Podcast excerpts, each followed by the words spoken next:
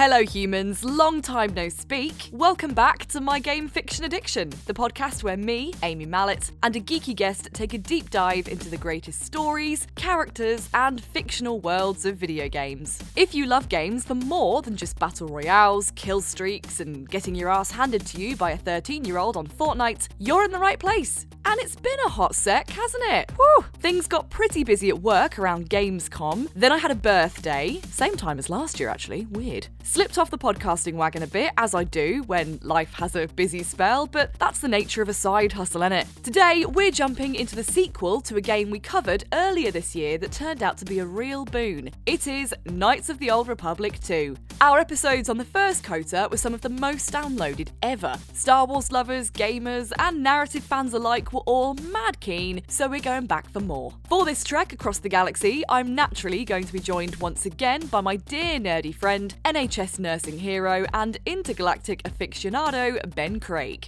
FYI, it may have risen out of 2004, but boy, is this a chonk of a game. So much going on in terms of lore and characters, multi choice aspects, an intricate dialogue tree, so many branching paths. We originally planned to make this three episodes. Then we sat down to record the first part and talked for nearly two hours. Yeah, ha.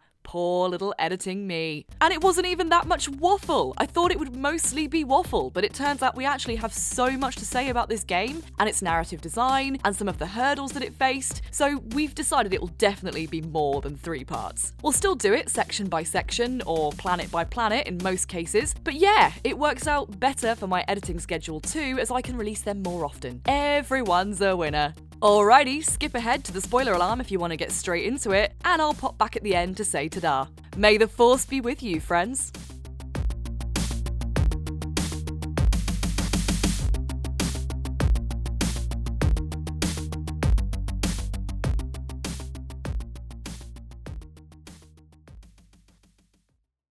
It's good to be back. Let's have a virtual clink of our gin glasses. Clink. I mean, the path to the dark side, as we've established, is in fact gin. So I don't know how this is going to go for the galaxy, really. It is the road to my ruin, that is for sure. well, we always said we were going to do KOTOR 2. The first KOTOR episode went down so well. So, I mean, how are you feeling about your newfound fame? Because I've had so many wonderful comments and reviews. Pretty sure it's the most downloaded episode ever, the first part of KOTOR 1. So, congrats to you, my love. It's not a word I say often, but I actually felt elated that so many people were sharing my passion for the game as well. Just it, it just like oh to get it off my chest and to share it with so many people was just such a such a fun novelty really so hey the response was wicked ben kick us off then what can you tell me about kotor 2 what should i be prepared for well i'll be uh, talking from a personal experience about the game first and foremost I love KOTOR 1, but KOTOR 2 is where it's at, man. There's just so much I love about the second game, so much so that when I first was trying to get you to play KOTOR, I was like so tempted to skip to KOTOR 2, and now I'm so glad we didn't because it would have made no sense to you whatsoever. Um, but I'm just glad we're here. This one was not made by um, BioWare, it was made by Obsidian, who we know very well nowadays, and it was their first ever game as a newly formed studio. They did help out some of the devs with KOTOR 1, so they were familiar with the tools of the engine. They had one year to make the sequel. oh my god. When it released, the game was quite buggy it felt rushed in a few areas. This is what crunch culture does for video games, man. You know, like a year to bring out a sequel to something like this, which is so incredibly laden with multiple choice and branching paths of narrative. And it's a very intricate beast, something like KOTOR. And there was a good amount of cut content found in the files that has since been reinterpreted in the restored content mod you gotta appreciate the time and effort made by these fans themselves that have dug and delved and reinterpreted this material to elevate the game to this higher standard. And I didn't know it any differently, so it was great that you were there to kind of say, this is the way you should play it. Uh, and it'll be interesting as well to hear your experience as a first timer with that complete package. Mm, mm. As many of us KOTOR fanatics have played the game before and after this came about. So yes, it would be interesting to see your fresh eyes and see what they have to say. My freshly peeled eyeballs. And I must admit, just my thoughts on the surface, for a game that took a year to make, absolutely insane. Absolutely brilliant. I did feel like there were times where I could notice little bits that were cut. And maybe that's just because obviously I didn't see how maybe patchy it was in the first instance. And I still think there are bits that maybe exposition couldn't really uh, fill in a gap because it just didn't really exist for whatever reason. There were a few moments like that. I'm sure we'll get there.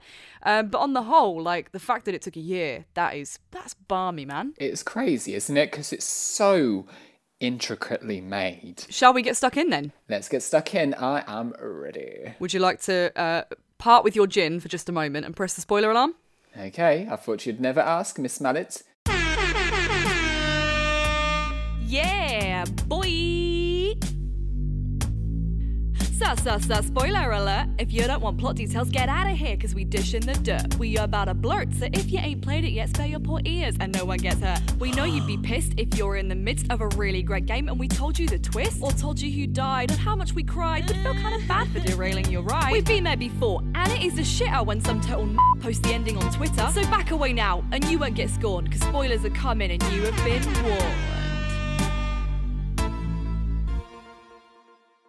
warned.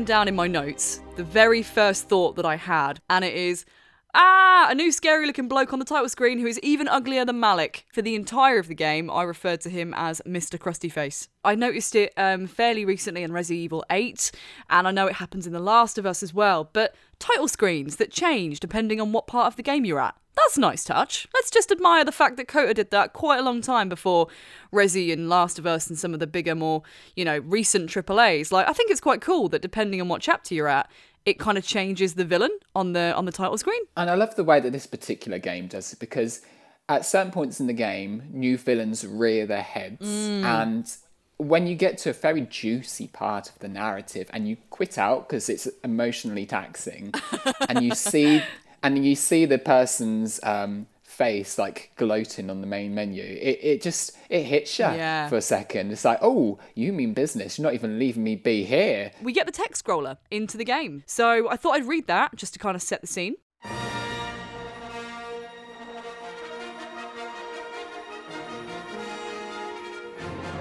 It is a perilous time for the galaxy.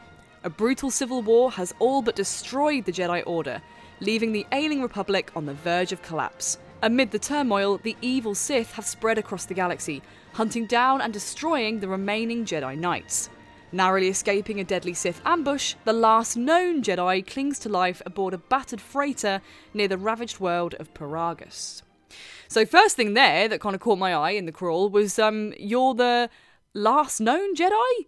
You were tripping over Jedi's in the last game, so that's a bit of a switch up. bit of a shock to you as well because it was all sunshine and roses at the end of your KOTOR 1 experience. was. Everyone was waving happily to the camera. So, We got medals, yeah, absolutely. like, what happened? I know, I know. And this was the thing. So this is where I should come clean about the name because I because I didn't want to Google anything with KOTOR 2 going into it because I just didn't want to spoil it for myself.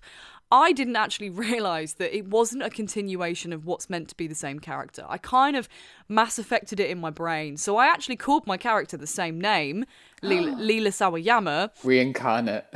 basically reincarnate because for ages i mean it, it probably wasn't until halfway through the first bit of peragus 2 that i was like oh i'm not revan okay because they refer to revan and i was like oh this is awkward. it is pretty awkward so you've probably got a hilariously funny name um, i don't know if you listened to our previous uh, episode on this dear listener but we came up with uh, with kind of well i came up with a fairly fairly normal-ish name but i thought a fantasy sci-fi star warsy kind of name and ben called his character a whittle shy With great pleasure, I may add. with great pleasure. So yeah, so I ended up being Leela Sawayama again for the whole game, which was a bit weird. Uh, I realised that the Exile's actual name is like, is it Meetra, Meetra, something like that. Yeah, but it's never uttered in the game. It's all expanded universe stuff. I Yeah. If it didn't happen in the game, it didn't happen to me. If you know what That's I mean. yeah. See, I figured that because I imagine that obviously they'd have to. You can technically call your character anything, and in a game where you can call your character anything, I think of. I don't know if you've played Final Fantasy games, but a lot of the older ones, um, uh, Final Fantasy X comes to mind. You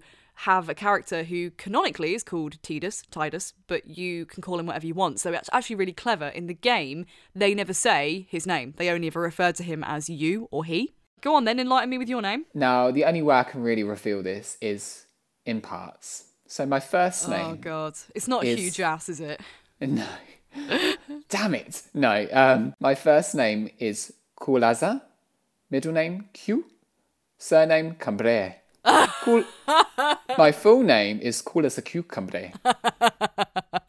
Kulaza actually sounds like a Star Wars name. You've nailed that. It does. it, it has a certain ring to it. I kind of like it. That's awesome. So uh, the game starts off after you get the crawl with the Ebon Hawk prelude. So this is actually something that I believe is skippable. Yeah, it is skippable. I skipped it just because I played it enough times. I didn't need to play it again. Absolutely. Well, it doesn't really offer much besides a tutorial as such, but I played through it obviously because this was my first time. And what's what's happening in this scene in this prelude is that the Ebon Hawk is heavily damaged and adrift in a dangerous asteroid field, and your character is actually lying in the med bay in a critical condition. And you take control of T3, the little droid. And all of a sudden, I was taken back to our previous episode on KOTOR 1 when you said, oh, you know, T3 is uh, pretty overlooked in this game, but he does have a greater purpose in the next game. And suddenly I was like, ah, I see. T3's personality core had a proper glow up in the sequel. Like Oh, it really does. he shines in this game, um, Mm. and we'll we'll get to that. Not just T3, but the droids in general. I thought um, if you kind of had to hand it to any nuance of this game, the droids absolutely steal the show. Like, they are so funny, they are so well written. Some of the kind of context around, you know, humanoids versus droids, or organics, should I say, versus droids, and the first game is kind of explored even deeper here. Um, yeah, absolutely loved it. So, this initial section is just T3 and his little mate, who I like to think of as like, you know, maybe a potential droid love interest going around the Ebon Hawk, fixing things up, um, getting a med pack for our character, you know, basically taking care of this situation. You don't really know how you've got here, but it is a much more detailed tutorial than Trask screaming at you in your underwear. Oh, stark difference. And it's kind of eerie at the same time. It has a bit of a tone to it. Like yeah. everyone bar this droid is is like unconscious, and it's down to this droid to really kind of fix the ship up. And you hear like creepy tapping from one of the doors. Everything's on fire. Yes. There's a real eerie atmosphere about this place. So T3 manages to, in this little tutorial, get the ship going again. Uh, he gets the ship to land in the Peragus fuel station, but not before a very sassy HK droid uh, struts out. The only way I can describe it is he struts because the hips are, they don't lie, the hips are wiggling all over the shop and he presumably shoots them. You don't really see what happens, you just see that T3 kind of blacks out and that's it. It follows through with that ominous, mysterious sort of tone that it's set up. Like, what's going on? Hold on, is that the HK that we know? It doesn't seem to be. Why is he shooting T3? He knows T3. And the questions rise from there. And bear in mind, I at this point was extra baffled because I was thinking I was still Revan. So I was just like, why is that HK being such a dick? So we awake uh, within a kolto tank and we kind of land on this on the floor of the med bay and start exploring uh, Peragus 2, this fuel mining station. Can I just say, at this moment, I've got some kick ass space sneakers on, a tight black bodysuit. I look like I've come just from the musical Cats. Meow. that kind of annoying moment in the beginning of KOTOR when you just sort of are wearing next to nothing and you just feel really exposed. But something's clearly happened aboard this ship. On Peragus, there's a few major story beats that happen. One of the biggest things is uh, meeting one of our party members, and that's Kreia. So, Kreia is, oh, the things that we'll come to say about Kreia throughout the course of this adventure. But her intro is just hilariously it's brilliant because she's basically you think she's dead she's lying on the bed and you go over and examine her and it says something like this old woman appears dead um, but you know you, there's no sign as to as to what killed her. And then you're in the end of the med bay doing something else and if i recall correctly she just sits bolt upright and stares at you and is like Find what you're looking for amongst the dead. oh my god She's such a babe. she is she is a real babe. She's got some of the best quotes and the best dialogue in the series so far, let's be honest. She immediately starts analyzing you. She thinks you're a Jedi. She's asking, you know, a lot about you and your history and this is kind of where you start to be able to pave the building blocks very cleverly, narratively of your own character because you're kind of like, okay, well, I can be it can have been this amount of time since this happened or whatever and you know, what did you kind of tell her at this point? What did you free up to Kreia because you can be quite you can keep your cards quite close to your chest with her or you can kind of spill it all out. First and foremost, I just say I'm so glad you cottoned onto that because that is a recurring thing through the game. How through your dialogue choices you can choose your history. Yes. I, I love it. It's so clever. I love it. I was quite closed off to her.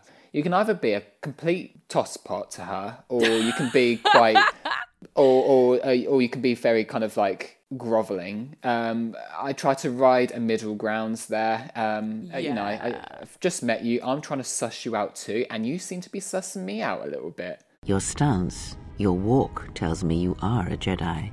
Your walk is heavy. You carry something that weighs you down. Now, I love this quote because it gets rid of the romanticized sort of language of being a Jedi, the Force from the films, and it the mm. words weighs you down brings a different sort of insight into it. Why does it weigh you specifically down? And Yes, yeah. what is her perspective of the Force as well to say such a thing? This is the first time we almost have that indication that it's maybe a bit of a curse and not a blessing. What have we been through? What have we been through that we don't know about? She seems like she's more privy to your history than you are. And that is something that is quite interesting as a player because obviously you don't know anything about your character yet.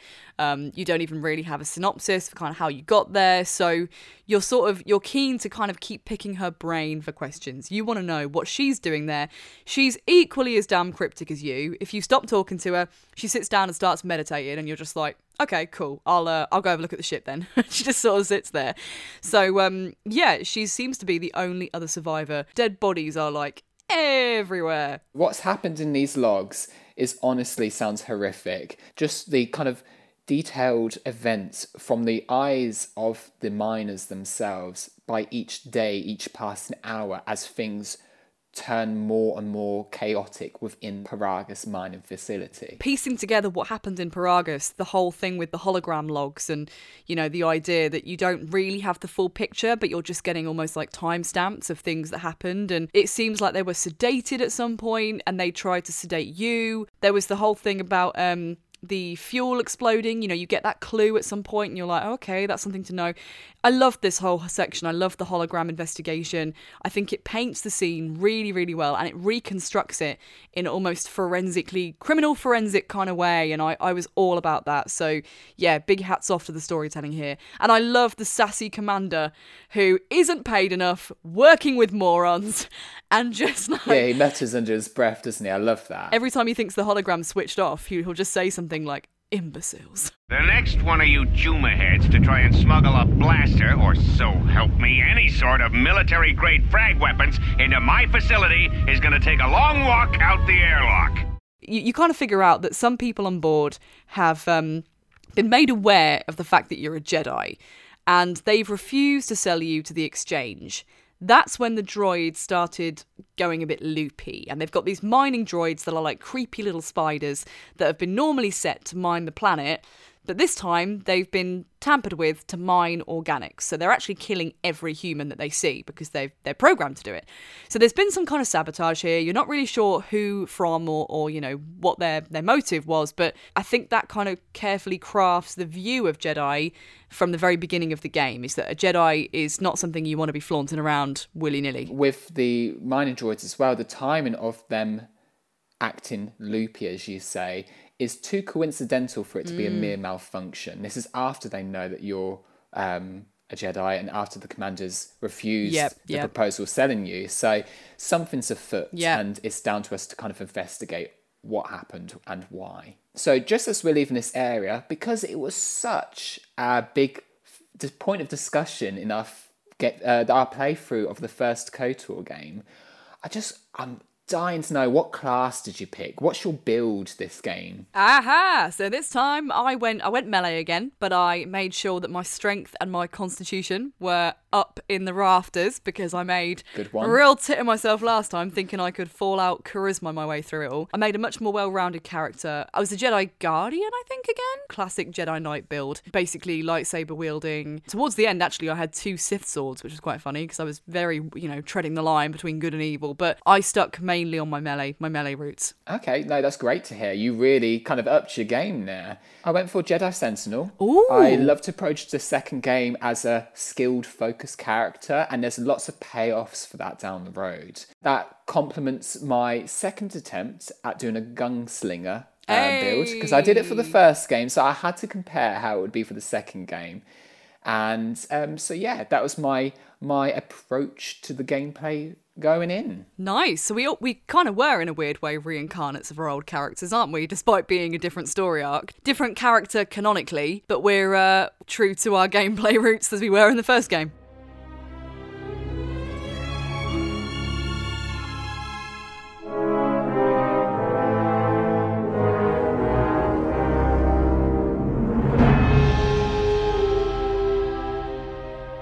As we continue to explore the eerily desolate fueling station, we come across a cheeky prisoner by the name of Atton Rand. He's tired, he's hungry, and he is thirsty. Then there was some big explosion. I was sitting here for a long time. Then you showed up in your underwear and things got a lot better. We find him um, in this cell, claiming that he's uh, he's been wrongfully imprisoned and all that jazz. And this is where he starts asking you a lot of questions about your past. And again, similarly to Kreia, like we were saying before, you get to open up, but only as much as you want to.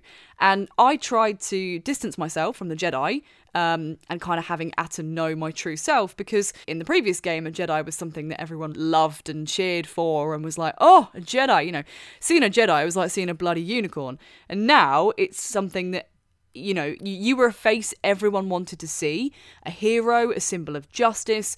Now you're a weakened fugitive hiding out in the galaxy for fear of being hunted down. Like, this is such an interesting, beautiful contrast. You actually get to talk about the history of the first game as well, which is quite cool. You kind of get to decide what the, the lore is, what Revan did in the previous game, like whether she was she or he was a hero. I thought that was a nice touch. That was a nice touch because it does make differences. Yeah, I'm interested to see what actually, because obviously you can't change the past, but I presume that would have had some bearing on the future of this game. Oh yeah, there's reasons for your character knowing these things specifically. Yeah. The game approaches Revan in a very different way to the first game. You get a sense of who Revan was as a character in this game, which is very interesting and which we will explore. Is Revan uh, canonically male or female in the in the expanded universe? Because obviously your character, the Exile, is female. Yes, so uh, the Exile is canonically female, Revan is canonically male. Gotcha. Maybe you're right. Maybe I just hoped Revan was a woman. What I love about Atton as a character, and I, I guess we'll get to that as we kind of go through the game, he represents not giving a shit. And I mean that in the nicest way possible. You've got characters in the in the previous game like Jolee Bindo who were, you know, the area of grey in between the dark side and the light side. Atton is kind of the the survivalist of a scoundrel who has kind of you find out I think, you know, in the wider lore that he's actually was a republic soldier but he also just has this no care attitude that i think sometimes the player takes on a little bit when everyone's getting very high and mighty about the force and the, the order and you know the wound and the force and all the stuff that will come to with your He rolls his eyes. He's the eye roll of the game, and I love that about him, Ben. I bloody love it because he's just so real. He's the realest character.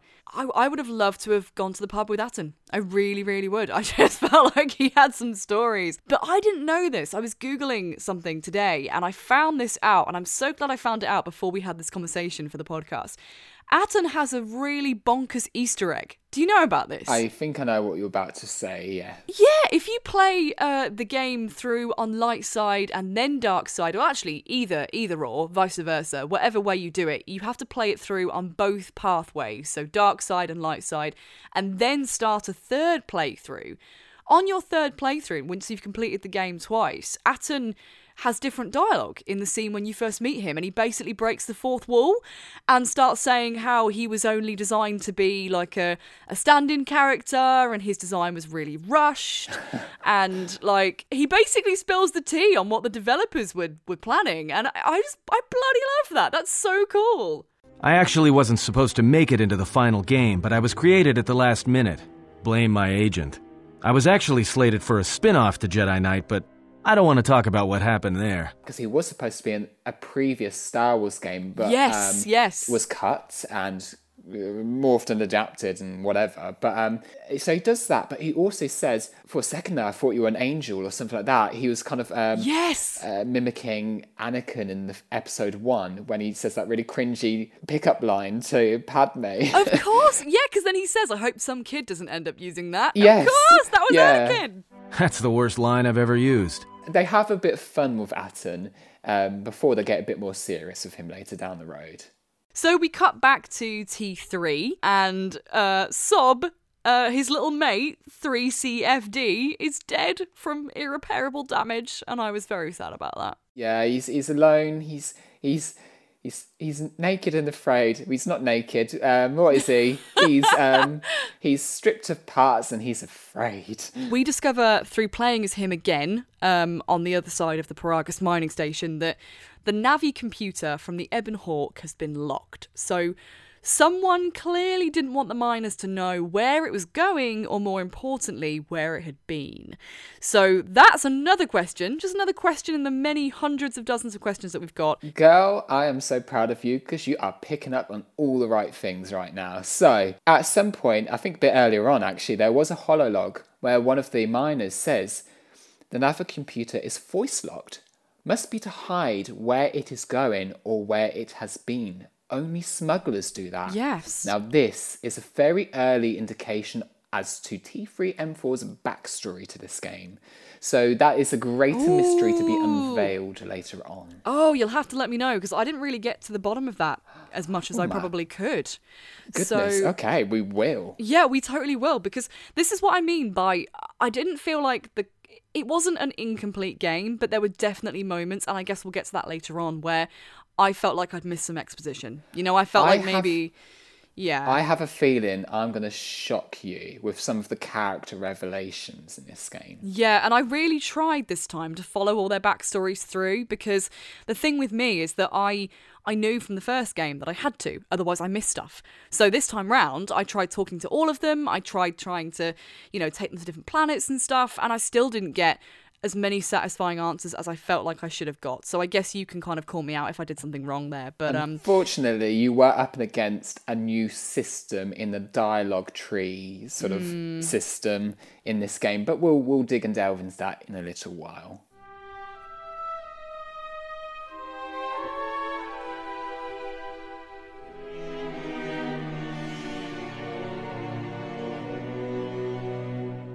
T3M4 is back and he's more spunky than ever. He's on a roll. He he's been killed.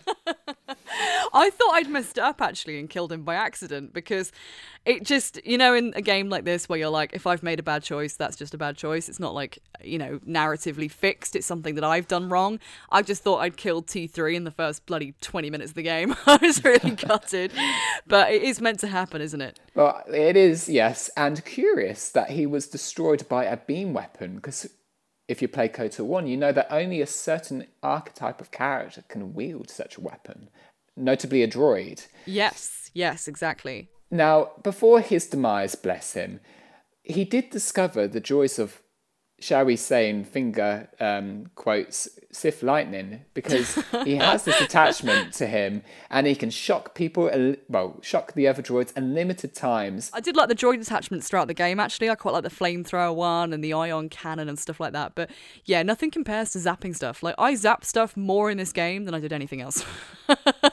I tell you, the amount of force points you accumulate in this game, you have an unlimited ability to use some force powers. Honestly, I Leo has been obviously like sat there with me sometimes while I've been playing, and thank God I had headphones because it would just have been a little bit of music, a little bit of music, and then zap, and then a little bit of music, zap, a little bit more music, zap, and then Atton would go, come over here and say that, and then zap.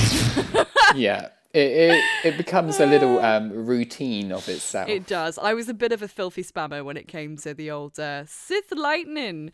so uh, yeah, and then uh, obviously once T three is uh, is killed as well. Well, not killed, but shot. I mean, you. I assumed he was killed. Um, the hard cut back to Atton flirting with me is just hilarious. it literally goes. Well, what did he say to you? Because I didn't experience. It It was this. just the awkwardness of it. It was written so well, and the dialogue was really well delivered, and it was just. You know, T3 gets shot, and you're like, gasp! And then all of a sudden, it's just Atton, like,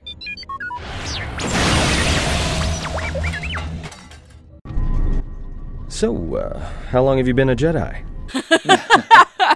and it just really, it really made me laugh. It really tickled me. So He's uh, trying his luck. He's trying his best, bless him. He's trying his best. We go through the mining tunnels with the help of Atton uh, sort of directing us on, uh, you know, WhatsApp Messenger or whatever, but I imagine it's something else that I've probably forgotten. It's some kind of like intercom system, isn't it? We're no longer in our underwear as well, which is much to his dismay. And we come across uh, an old friend, maybe? I, I want to hear this through your experience first, because of course you was you must have been questioning this. Like, Of course, of course I was because I so it's it's really clever. I mean HK so HK47 from the first game is such an incredible character. Like he's easily the best character in the game. He's the best written, the funniest thing I've ever I've ever experienced in a Star Wars game. Like he's just so witty, sassy. I the voice actor is superb. Everything about HK, he was a firm fan favorite. And then to turn the corner in this mining station, he's there. but is he the same HK as our HK? He's had a silver makeover um, which is rocking, by the way. But then he also refers to organics as organics and not meat bags, which is an even bigger clue. He gives kind of more emotives than before as well. Like he actually says things like hesitant explanation rather than just query. You know, he, he almost seems like he's had a slight upgrade in his kind of abilities and his lingo. And yeah, it turns out that this isn't HK47, but a HK50 unit, which is an upgraded version. there's a lot of questionable things with this character, and this dialogue. I used to it, it stretched on quite a bit, and I remember as a kid, I'd, I'd be like, skip, skip, skip. How much you miss as a talks a kid. lot, yeah, yeah. He talks a lot, bless him. He loves the sound of his own vocabulator. Proud answer. I am an HK series protocol droid master, skilled in transorganic relations and communications. What a well written character. Because there's so much intricacy as to how he is written, and his main downfall is his pride. Or in your case, the badge of proudness. The badge of proudness. He wore that. He's actually got like an inferiority complex. Like the one way to get him to help you out to get into this particular part of the facility is to get him to record a voice message of the captain saying like a voice encoded message onto a little recorder that you've got. But he won't do it unless you basically goad him into it by saying, Mock I him, bet you couldn't. Yeah, Yes. yeah. And- Exactly, mocking him. because he has to do it specifically in the maintenance man's own voice, which will come Yes. into play in a little while. And as we know from the first game, they can mimic voices and they can talk different languages, the HK droids. There is some other things that are questionable with him. I ask him, why don't I remember how we got here? And he says, It is possible you were incapacitated and locked in the well shielded cargo compartment as the Harbinger was being systematically crippled, Master. choice of words. It's possible. It's possible. he's not. He's not confirming. So it. I, I call him out on his choice of words, and and then he says, "No doubt the flurry of destruction somehow drugged you into stupor." And then he describes the deaths in the facility using words such as flawlessly, satisfaction. Defensive answer. Master, I am a protocol droid, not a well crafted assassination droid of unrivaled sophistication. the crux of this conversation as well is we learn one really key thing about ourselves, and he says to us. You are the exiled Jedi who served with Revan in the Mandalorian Wars. right there we go. Big big snippet there. Put a pin in Yes. that because that is something that we need to remember about our that own character really backstory. Yeah. links us to the Mandalorian Wars and to Revan specifically. Yep, absolutely. Yeah. So suddenly we've got context, haven't we, from our previous game to now. Things are starting to slowly slot into place, the pieces of the jigsaw. But you're right about the whole thing, you know, possibly locked in the cargo hold. Like he knows full well what's happened here, but he won't tell you everything. And he shot T3, he's killed a lot of these miners. It's clear that he's very proud of it. Those miners intended to murder you, or worse. Any complaints they would have at being murdered would be the highest form of hypocrisy. And then the proper nail in the coffin is later, there's Minor called Coorta, who is the head of the people trying to collect on your bounty. He's cornered by droids, and over a transmission, um, you hear the maintenance man's voice. Unfortunately for HK50, what precedes his sentence is the word statement. He's put himself right in the in the scene of the crime. Honestly, I thought this whole like it was like trying to get a kid to tell you the truth when you know they're lying. It was really really funny, um, and it went round and round in circles. And eventually, we end up confronting and defeating this HK droid, and uh, he blows up, doesn't he? Rather spectacularly. Now, I forgot that he blows up. and this was amazing for me because Kreia was right up in his grill and he exploded. And sh- time froze, as it does in the game when things happen, because Kreia lost all her health. She got flung backwards. She was mid air, frozen in time. It was all so dramatic, but it looked so badass. to wrap up this section, I kind of wanted to say, oh my god, the Peragus puzzle gate that I had. There was that one bit where you have to like basically work out like prime numbers or some shit. And it's like a number, it's a numerical sequence, and you have to work out what the missing digits are. And for some reason, I just I overcomplicated this um this pattern massively. You messaged me in a panic. And then sent you this like scribbled serial killer style page of notes where I tried to work out what the missing numbers were. So many scribbles. So many with arrows drawn to places and like little little um uh humps where I'd kind of gone two between that, five between that, seven between that. Maybe it's going up in multiples of two. Honest to God, I was so lost, and it, the solution was so simple and I can't even really remember how simple it was now because I wasn't it like it. counting the dots or something? It was like counting the freaking dots. It was nothing to do it with the so with the numbers, simple. but I'd massively overcomplicated it mathematically. The biggest joke of it was because I had a high intelligence character. Um, no offense, Amy. Huh. Um, I, I could just bypass that whole thing. So when you were messaging me in panic, I was panicking because I couldn't remember the puzzle, so I couldn't help you out. So it's like, I don't remember having any difficulty there. What happened? What did I do? And I didn't. I just bypassed. You got straight it. through it. Yeah, honestly, I, I was there forever, and it reminded me. Um, there's a quote from like my favorite TV show, Twin Peaks, where uh, one of the characters says, uh, "In real life, there is no algebra," and I was like, I think there is algebra though, because that was the whole point of it was that it was almost every symbol was like a series of dots, wasn't it? And you kind of had to work out, you know, what symbol equated to what. It was very, very base level algebra. Find the value of n. There could be quite a few of those damn puzzles in these there games. There was one in the desert where you had to sand people in the previous game. You know those droids that were encircling that guy. They're not always easy. No, I grant no, you that. No, they weren't. So anyway, I massively overcomplicated it. Sent you loads of notes like, "What on earth am I missing here?" And you were like, "I have no idea. what you talking about?" And the thing is, as well, the people making these puzzles because they're all quite mathematical. Yeah, yeah. These are coders. These are people that build games, yes! so they know their exactly. maths. You know, so it's a bit heavy. Ten-year-old Ben playing this? No way. No way. no way, indeed.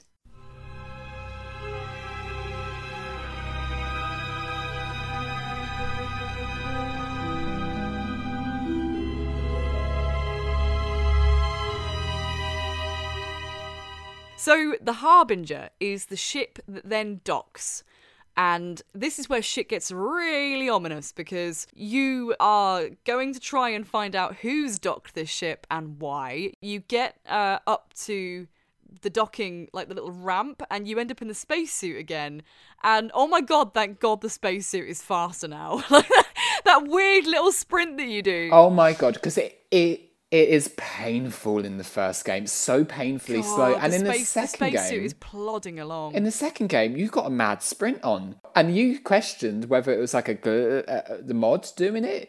I think it's just a glitch, or it was intentional. Oh, I okay. don't know, but um, it's there from the release. Like it's just amazing, whatever it is. I thought that was the mod. I thought it was people being like, the spacesuit is so bloody slow. I'm gonna, I'm gonna make it quicker. But it's really funny. you can literally hear the Benny Hill sketch in your ears when you're running outside. You can. It's perfect.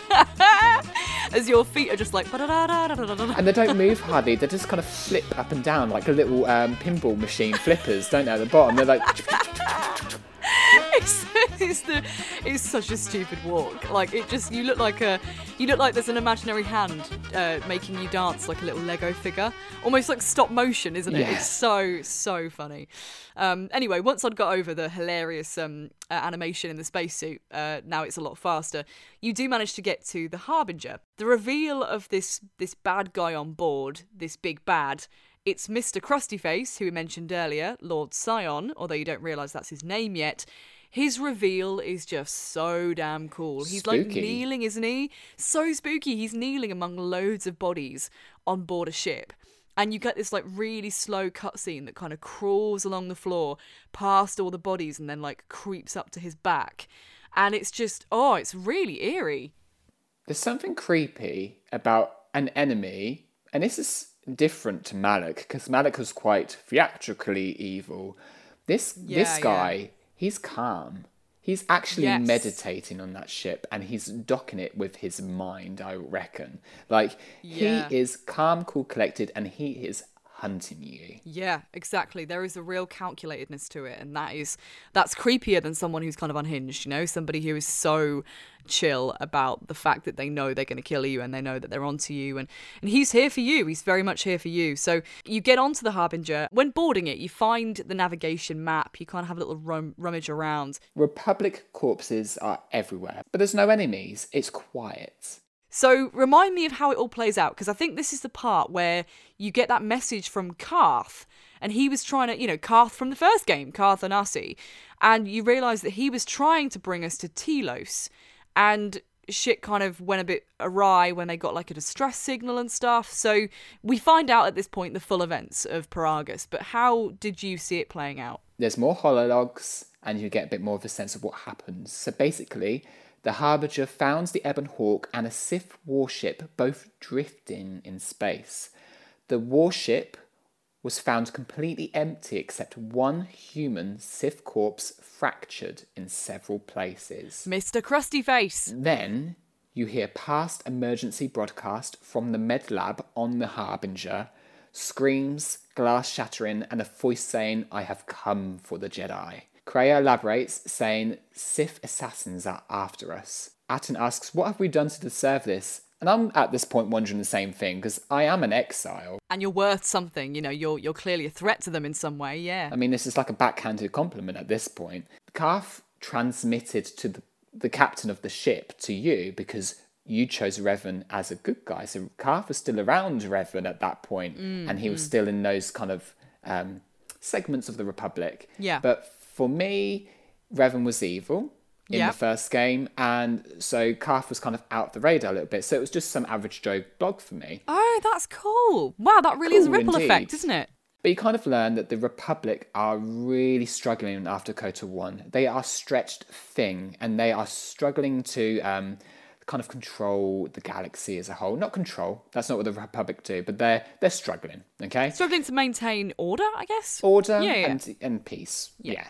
We do learn that the Harbinger's mission was to collect me, but we do not know who sent that order out. Who wanted Right. me collected from the outer regions of space. Gotcha. Another mystery. My only complaint with that that whole the hololog thing was great in the beginning of Peragus, but towards the end, I felt like I should have been writing it down with timestamps because I was like, "Wait, who went where? Who's got this? Who's on the ship?" Like, it, it- I, Yeah. There's Yeah. a lot of dialogue. There's a lot of dialogue, a lot of exposition, and I found I loved that really spooky section of like creeping around Peragus and obviously all the Sith assassins on the Harbinger dock, but I just found it a bit hard to follow at times. That was my, my only real thing. So we have a confrontation, don't we, with Lord Sion? We kind of see visually um, what had happened in the med bay, which we had heard previously. How he had awoken in the Kolto tank, burst out, and uh, all of his minions, his his Sith assassins, had come from the shadows. They had been swamped by a very different tactic to what we have seen in KOTOR before. This is a very different style of fighting from the Sith. So yeah, uh, so we venture forth, and like you said, we come to Darth Sion. So Atton says, I have a bad feeling about this. No shit, Atton. 'cause we're, we're walking down a corridor full of flickery lighting in this spooky ass shit. no, I bet you don't feel great about this. And then lo and behold, we look behind us and Darth Sion is just standing there still, watching us. And it becomes apparent that actually he and Kreia have a history. I sense you, my master. Faint, weak. Your senses betray you, as you betrayed me. After all that's happened, still you live. You are difficult to kill. Master and apprentice vibes. It's kind of a bit reminiscent of Malak and Revan here. Um, and he cuts off her hand. She loses her jazz hand, and uh, and as a result, we get this intense um, empathy pain, which is actually referred to throughout the game as a force bond. So we we it becomes apparent that we share something with Kreia so deeply through the force, this bond that has formed, that actually if she feels pain, we feel it too. Which, I'll be honest, bit problematic my first thought was, oh crap, well, if she dies, then, like, that's no good for us, is it? And also the thought of us just being a bit of a liability to each other. Um, a- that is yeah. the question raised. I mean, we know about force bonds from the first game between Bastila and Revan. Yes, Um, yes. But this is on a different level. And why? Why is this on a different level? Yeah. How has this come about so quickly as well? Yeah, yeah, exactly. It's for every 10 questions KOTOR 2 solves, it brings up like another 20. Um, Oh, absolutely. And um, and Mr. Krusty Face, Lord Sion, not only do they have this this scrap and he she loses her hand, but can I just mention that he's well northern. he sounds he sounds like uh, the Hound from Game of Thrones. He looks like the mummy. That's who he- he sounds like the hound. he does It's sound like the Hound. No longer do your whispers crawl within my skull. they fight. It's a little bit reminiscent of Bastila taking on Malak uh, in the first game. And Atton and I are running for the hills. We're heading to the Ebon Hawk at this point. So Without Kreia. without Kreia, similar to Bastila, you just kind of have to leave her, and it's really intense. Like you've just met her. Um, you get T3M4, you get the Ebon Hawk, and then you get the hell out of there. You destroy um, the asteroids on the way. You actually asked me in, in our notes if I destroyed the asteroids, but I don't actually remember getting a choice here. I just thought the Harbinger shoots at it. So you get the choice of whether you shoot at it yourself or whether you you oh, just right. evade the rocks. Now I chose to Right. shoot them to in my character's head ensure that we escape the Sith. Right. Because the rocks, the asteroids are full of fuel, so they're going to explode in frenzy. I see. Okay, that makes sense. I think I evaded them because I remember the Harbinger shoots them in my in my playthrough. So they still end up blowing up either way. Either but way. it's kind of it's kind of who's responsible really, isn't it? And we'll get on to obviously the the wider knock-on effects of your actions when we get to um when we get to Telos and Atris gives us a bloody sermon about why did you do that? That was a stupid idea, wasn't it? Yes. So one thing that we alluded to earlier was there's this influence system in this game. There's a lot of choices as to who we try and appease in our dialogue choices with our characters. So um, uh, this is all about building trust and relationships with characters, and the more you do that, or it could go either way, to be honest. But um, the more extreme you go either way, the more doors you unlock and the more you learn about those characters. So just interesting knowing going forth. Very different to the first game, but it's it's good. I like it. It's not very conventional as well, which is something else that I liked about it. In an influence system, you tend to think of things like dating sims, you know, those kind of games where it's like all you've really got to do is pay a lot of attention to a potential uh, candidate, you know. It's something like Harvest Moon or classic dating sims where it's like, oh, if you just, you know, say all the right things, then you'll get what you want out of it. And actually, the influence system here, to win favour with certain characters, you don't just want to tell them everything they want to hear. If anything, you actually want to actively defy them sometimes. Kreia actually gets more influence with you. She becomes influenced by you more if you are defiant and you question everything and you seem to get, you know, quite aggro with her at times and you show your dark side. That's what really like floats Kreia's boat. But then Atton, for example, will benefit more from being told he's doing the right thing. He kind of needs reassurance. I would give him that reassurance. What a lovely boy. It's all very clever. It's not black and white in the sense of like, oh, you just have to butter that person up or tell them that they're great. You have to work out what kind of behavior it is actually appeases that individual. And sometimes they'll shock you. Sometimes you Yeah, think, oh, they'll yeah. like this. And then, Yeah. whoa, they will absolutely hate you for it. Influence lost with Atton, and you're like, oh. And that's the complexities of the characters themselves, which which will become apparent. So we've escaped this evil Sith attack. We've escaped Lord Sion. Peragus is blown up with the asteroid shot. We're on the Ebon Hawk. It's actually a really cool parallel from the first game, I thought. The fact that you escape on the Ebon Hawk, but under entirely different circumstances. Like, it's so cool because then you're on the Ebon, and obviously you're arriving at Telos, which is our next destination, where you hope to land and maybe get some answers about the assassin droids that are chasing you down and why you're being hunted and all that jazz. But it's just really cool because you are exploring a ship that has so much history and so much character for you, um, but it's entirely new to the exile, entirely new to this character. It kind of reminds me of the moment in uh, episode 7 where Rey and Finn are running towards Han Solo's ship. And don't they kind of go for like one ship and he's like, oh no, that will do. And then it blows up. And then they go, oh, that one will have to do. And they jump into the Millennium Falcon. And it's that moment of like, to them, it's just a ship, it's just an escape. But to you, it holds so much memory. And you're just like, oh my God, that's the ship. That's a really good parallel, actually. Uh, yeah, that's really uh, that's really good because there is a lot of them, uh, almost like a nostalgia in these ships Yes. they there's so much time spent in them, especially in this game. in this game. so- Yeah, absolutely. It becomes more your ship than Revan's by the end of it, but you are instinctively thinking, you know, this is Revan's ship and this is where, you know, they had all those interactions and where you met Carth and Mission and, you know, in your case where you did some pretty dark shit if we uh, if I recall, but it just it flooded me full of memories. Back on board the Ebon, about to mourn Kreia's passing at the hands of Darth Sion, but she's already on board, just leaning against the wall with her little wrist stump, ready to lend a hand. This is your downtime on board the ship to start exploring the backstories and dialogue options with your party members, who at this point are Atton, Kreia, and T3M4. I think we'll start with Kreia. She seems a bit of a badass. She doesn't seem really bothered about her hands. She's she's like the Terminator. She'll literally be in bits and she'll still keep coming. I think the way she's coping with it, she seems to be taking it out on Atton. She thinks he is a fool.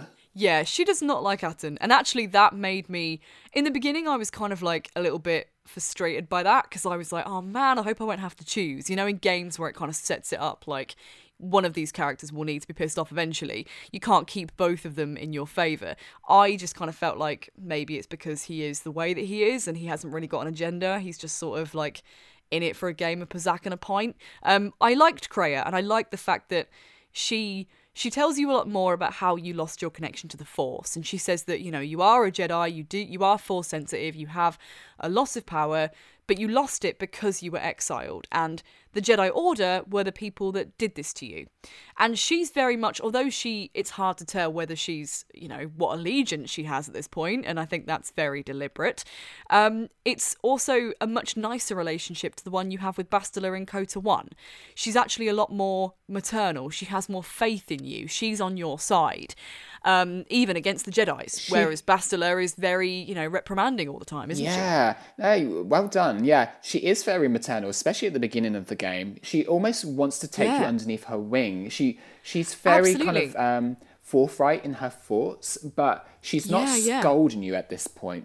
I may be able to teach you, train you to feel the Force again, and if you will not allow me to help you, then other Jedi must train you, or undo the damage they have done. Now, uh, to kind of build off what you said, she kind of says the Jedi cut me off from the Force after my battle at Malachor 5, which marked the end of the Mandalorian Wars. The narrative that's forming is that my connection to the Force in my exile was severed by the Jedi themselves. yes they did that to you yeah And she basically just kind of recaps that the Jedi, loads of Jedi died, and that was what led to the Jedi Civil War forming, which was the events of the first game. Again, from the first game, I missed so much that when we got to the Ebon Hawk, I was just chatting to everything and everyone. Like, I chatted to T3 quite a bit, um, and, you know, we'll find out some more about T3 and, and sort of some strangeness about, you know, where he's been because he clearly has some secrets buried in him.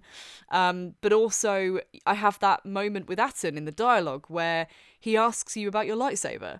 And it's very reminiscent of the first game where you have that moment with Bastila and, and Carth where she's like, I lost my lightsaber. And he's like, You lost your lightsaber? You had one job, kind of thing. So um, it's it's nice that you, you almost get a callback to that. And he asks about your lightsaber and you kind of get to tell him what color it is and stuff like that. So I decided at that point on the Ebon for the very first time that my character had a bit of an attraction to Atton and his scoundrelly ways. So that was my canonical romance forming there. I think I messaged you actually and I was like, Can I romance Atton? Asking for a friend. And you were like, uh, not not the same way you would have done Carth. and I was like, oh. this part gives me like a weird warm fuzzy feeling, similar to, um, and I expressed this in the first episode of the first game. Yeah. Um, where it's simple. There's not many people around you at this point. Things have calmed down. You know, this is after rescuing Bastila in the first game, after you escape Peragus in the second, and you're just learning about the people, and you're you're preparing yourself for the next step of the journey. Yeah, and I think one thing that KOTOR does well, but it also can be overwhelming, is give you a rich amount of characters to talk to and to interact with. But in, in many ways, that's actually not ideal because you kind of end up having almost too much choice and too many characters and too much dialogue option and not enough action. And um, it can feel a bit mispaced in that way. So I think, you know, it's quite nice when there's less of them and you can actually spend more time talking to them. You find out as well that Atton really hates T3. Atton bloody hates droids. Like he, uh, you, you never really. I, I tried to kind of figure out where that had come from. I never really fully got there, but um, he hates droids, absolutely hates droids. My first thought was, how's he going to react to HK? if you think T3 is offensive. Yeah, I mean, I don't blame him after Peragus as well. I don't think anyone would like droids. Most people adopt a mod that skips that whole bit entirely, but I love Peragus. Um, it's oh, so that's story interesting. driven. People mod, people uh, opt to uh, skip that completely. Yeah. I, Ah. I, I, I love it. It just it's the building blocks of the narrative. I really liked it. Yeah, I really liked it too. I thought it was great. I thought the whole murder mystery thing, you know, piecing I knew that'd be up your alley. I yeah, I love stuff like that. I love anything that feels like a, a forensic mystery waiting to be pieced together. I like that. I, I think that was really clever. And I think there were times where it got a little bit tangled because there was just so much exposition. Like it was it was so heavy in dialogue and so heavy in text and I got a little bit tangled every now and again with the narrative. But I think, you know, in terms of replaying it, I can imagine it would make way more sense. And um, yeah, I think, you know, it was very well crafted. Kreia hates Atton, Atton hates droids, and T3 just, you know, is bumbling around, refusing to tell me uh, everything he knows. Everything he knows, and that's a statement. Now we are going to Telos, and no one says it better than Kreia, who says, It does not matter where we go. It is not the destination that matters. It is the journey. All paths will take us to the end, whatever it may be, and no matter how strongly we fight against it. For now, we are bound for Telos, and that is enough. I love how in your notes you put always have a favourite Kreia quote for the end of every situation. There's so many. There's so many. For the end of like Peragus' section, for me, before we go to Telos, I think my one was it's quite a big one, but Kreia has this awesome monologue about war. And again, it's something that I really like because I like the idea of there not being a good and an evil. I think that's really basic. I think that's very unrealistic. I like the idea of this quote, which is You see, the war, the true war, has never been one waged by droids or warships or soldiers. They are but crude matter, obstacles against which we test ourselves. The true war is waged in the hearts of all living things, against our own natures, light or dark. That is what shapes and binds this galaxy, not these creations of man. You are the battleground. I love it. Mmm, yummy writing. I can eat that up all day, so more will come. More will come.